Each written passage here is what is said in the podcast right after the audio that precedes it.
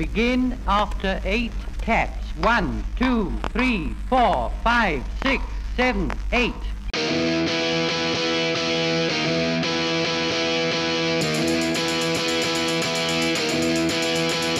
He was slinging pawns at a B&B when he had an epiphany.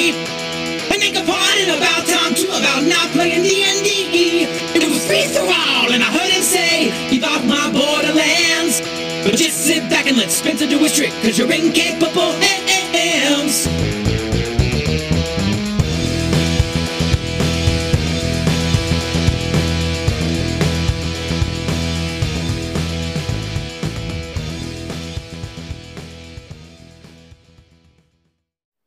That was TJ Drennan there, and welcome to Keep Off the Borderlands. My name's Spencer, aka Free For All, and in this episode, well, this is going to be quite tangential to raise a suggested topic of rules. We don't need no stinking rules. I'm going to talk about my experience of playing Risus using the play by post site Rollgate. I also want to talk a bit. Yeah, there's been a lot of talk on the Discord about rules light, or rather light rules, and I wanted to talk a bit about just labels in general and their usefulness. So to get things going, here's a call from Jason Connolly of Nerds RPG Variety Cast. Hey, free throw. Just want to say that this is Jason from Nerds RPG Variety Cast again. Just want to say, and hopefully I'm not mixing my podcasts up, but so you said Rollgate and Risus. Well, you know, I back when Rollgate started, I played in a Black Hack game on there. Those pretty cool. It was the Island of the Eld. Um, it's kind of cool venture, but Risus is an old favorite of mine, and I'm going to talk about it this Wednesday or Thursday on my next episode because I'm going to use it to talk about the rules light thing for Artisan Month. So I look forward to um, hearing any thoughts you have on my thoughts on Risus. And if you want to talk further about it on your podcast, I would love to hear further thoughts you have on that system and how to correctly pronounce it because surely I'm not doing it. So I'll talk to you later. Take care. Yeah, thanks for your call, Jason. Really appreciate that. And I did reply to Jason's message, and you'll probably hear that in his episode, which I believe is going up today.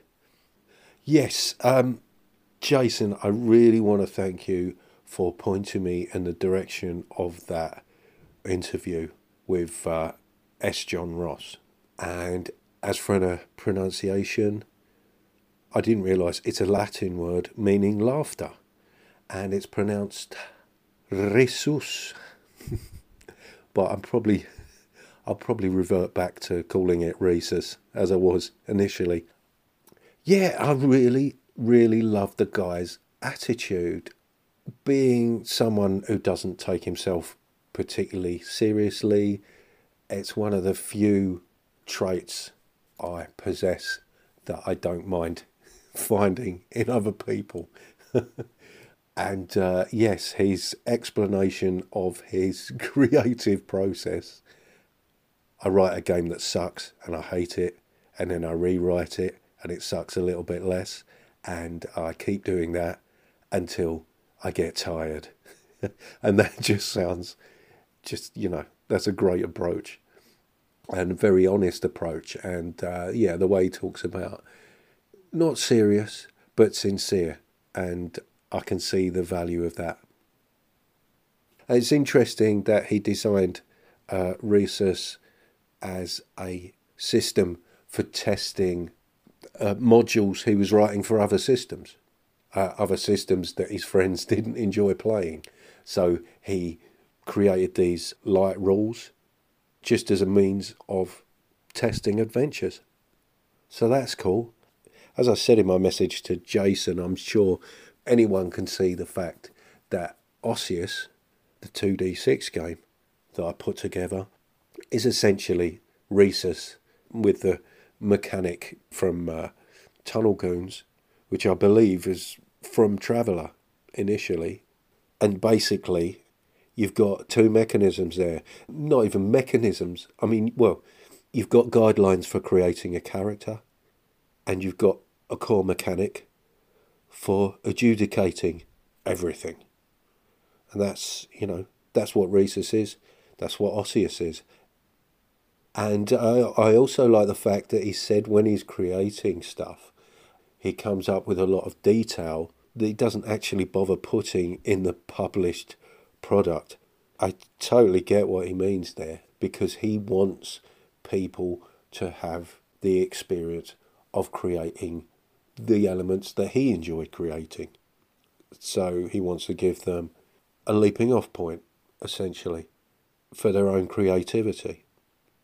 I love that. It's one of the things that I, I think I've spoken about appreciating with Into the Odd the fact that there's lots of little things in there to suggest what the world's like, but actually, everyone is going to create a very different world from each other. And I love that. Gary and Dave shared credit on the white box. As things advanced, their relationship was on the rocks. Maybe less people know his name, but he revolutionized war games with the first fantasy campaign.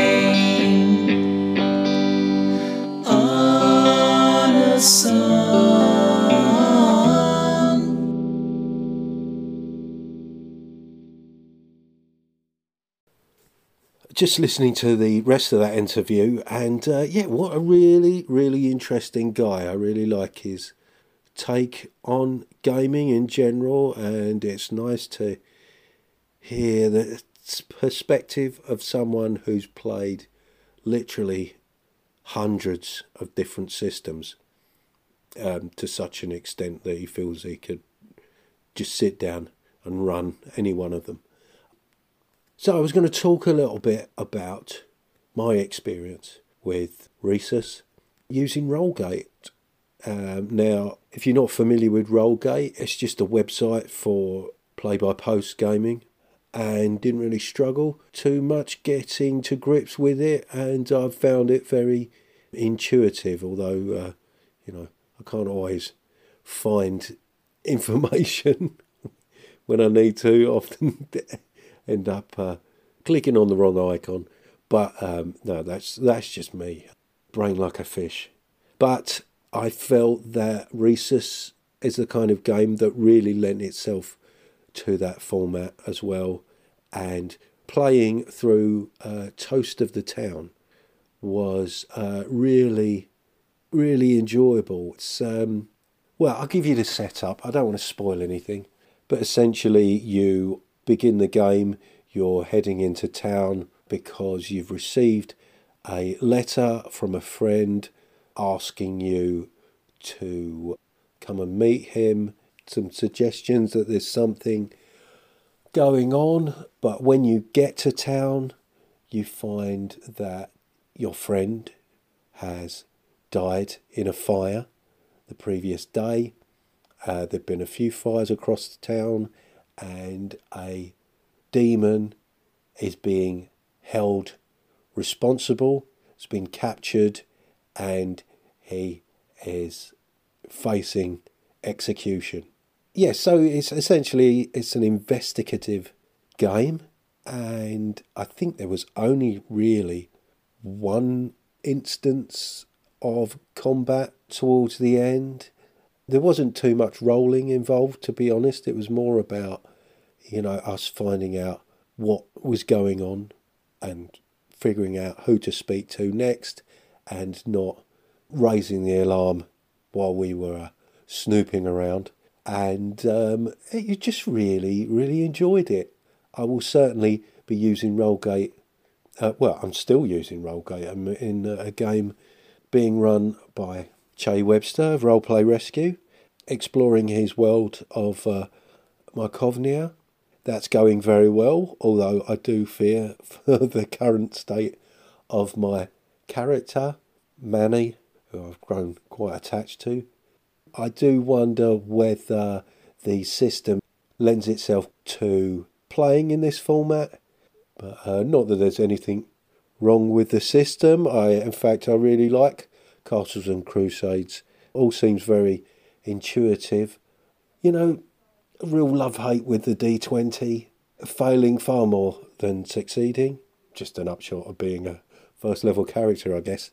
Combat, lots of uh, flailing around and not a lot happening, except for what's just happened to my character, of course. And I'm about to check in to find out. Oh, well, that didn't go well. I'm now unconscious on the floor. Dear, oh dear.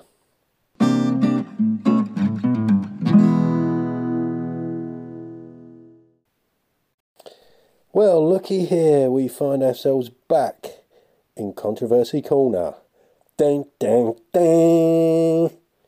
Um, yeah, I don't know whether this is much of a controversy or not, but uh, just wanted to say something about the conversation that's been going on in the Audio Dungeon Discord. And there have been a few podcasts about. I know uh, Ray Otis has put out a podcast about Rules Light, oh, sorry, Light Rules games, and Ray Otis of Plundergrounds, and Jason of Nerds RPG Variety Cast is doing an episode about story games. And um, I just wanted to speak more generally about labels, really. I mean, labels are useful labels evolve, they can also become obsolete, you know, when they cease being useful. This sort of brought to mind the label of indie with regards to music. I mean, in the 70s and 80s, indie music was essentially anything that was released on an independent label anything from Throbbing Gristle to Aphex Twin or Kylie Minogue. I mean, even Sun Records was an independent label, and they gave us Presley, Lewis, and Cash. But in the in the nineties, that changed. Um, particularly, I know Blur weren't so big in America at the time, but over in the UK, there was a perceived rivalry between Blur and Oasis. For many people, Blur were the quintessential indie band, and Oasis were viewed as being more mainstream. And yet, Blur were on a major label, but Oasis were on an independent label.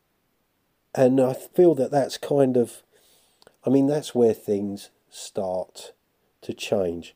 When things start being embraced by the mainstream, by the wider audience, that's when labels start being twisted out of recognition. And certainly when mass media gets involved.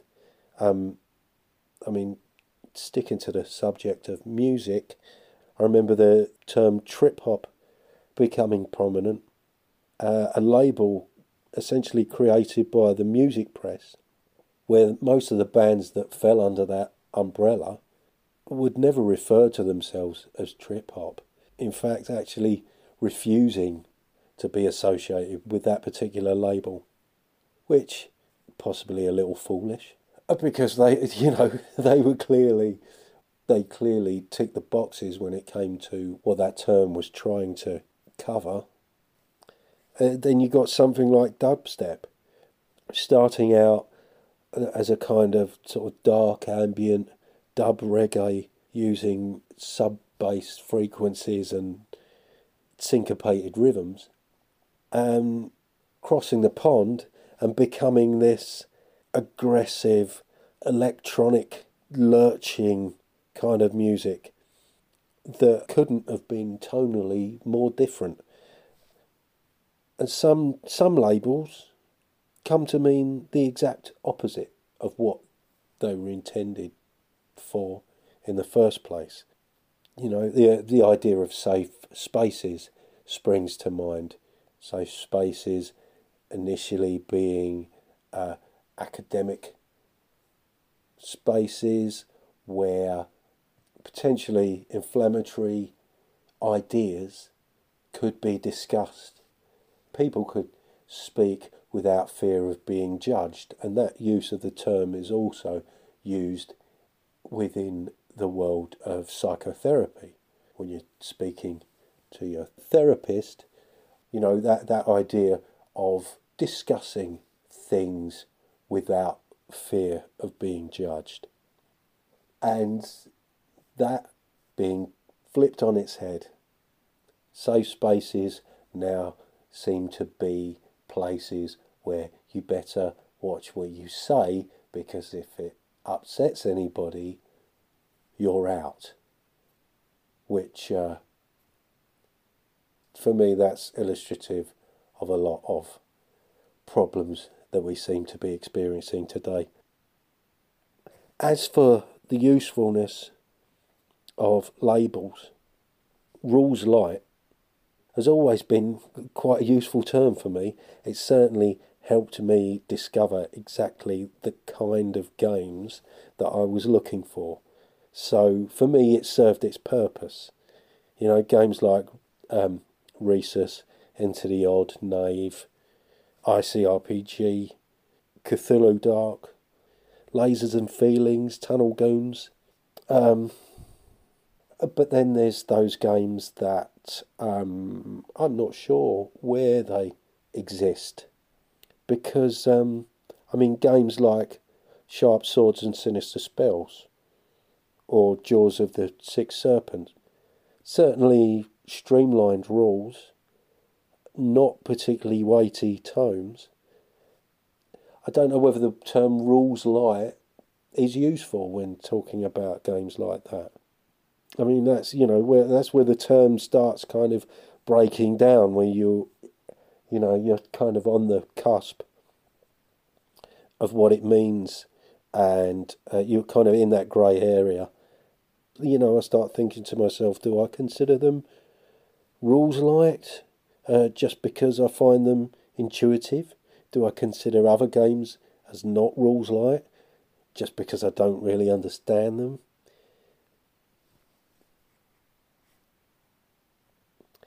and uh, the term story games as well.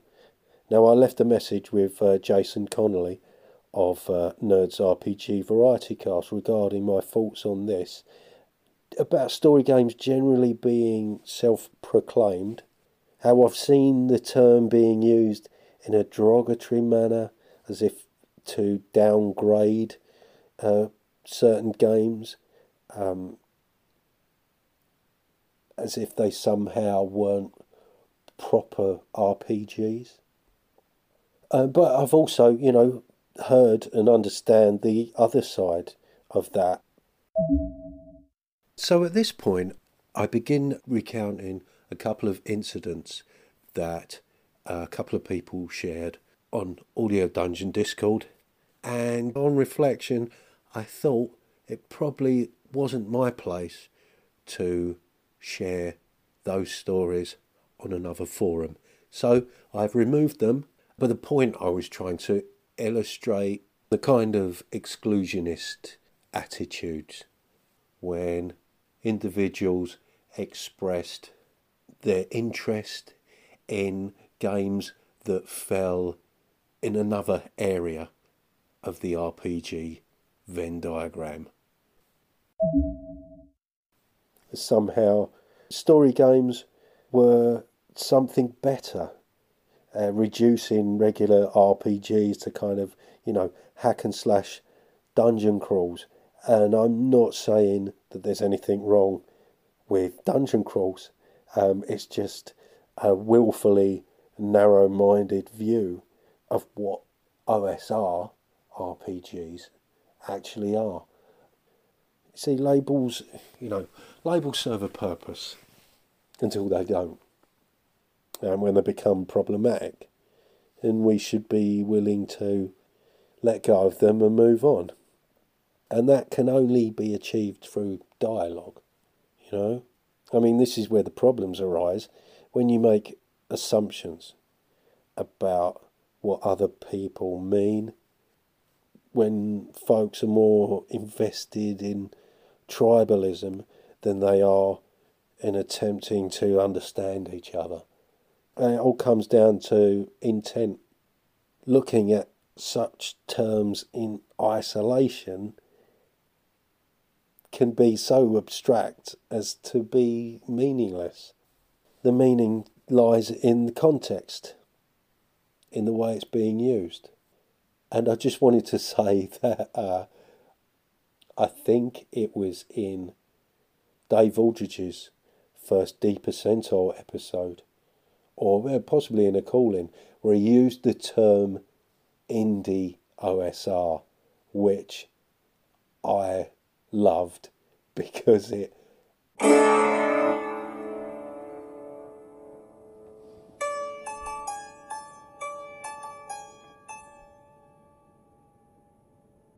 Well, that's enough for Controversy Corner. I feel that I've survived. I haven't backed out. I haven't created a diversion for myself. I feel so comfortable here. I might end up getting a ticket.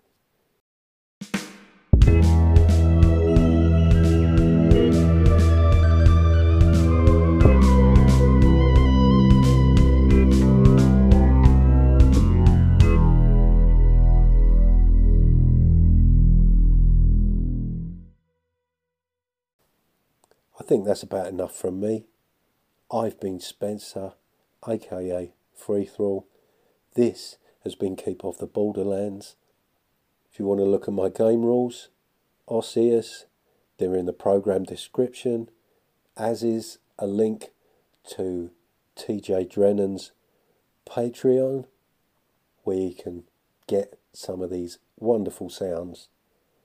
There's also a link to leave me a message, or you can email me at spencer.freeforall at gmail.com.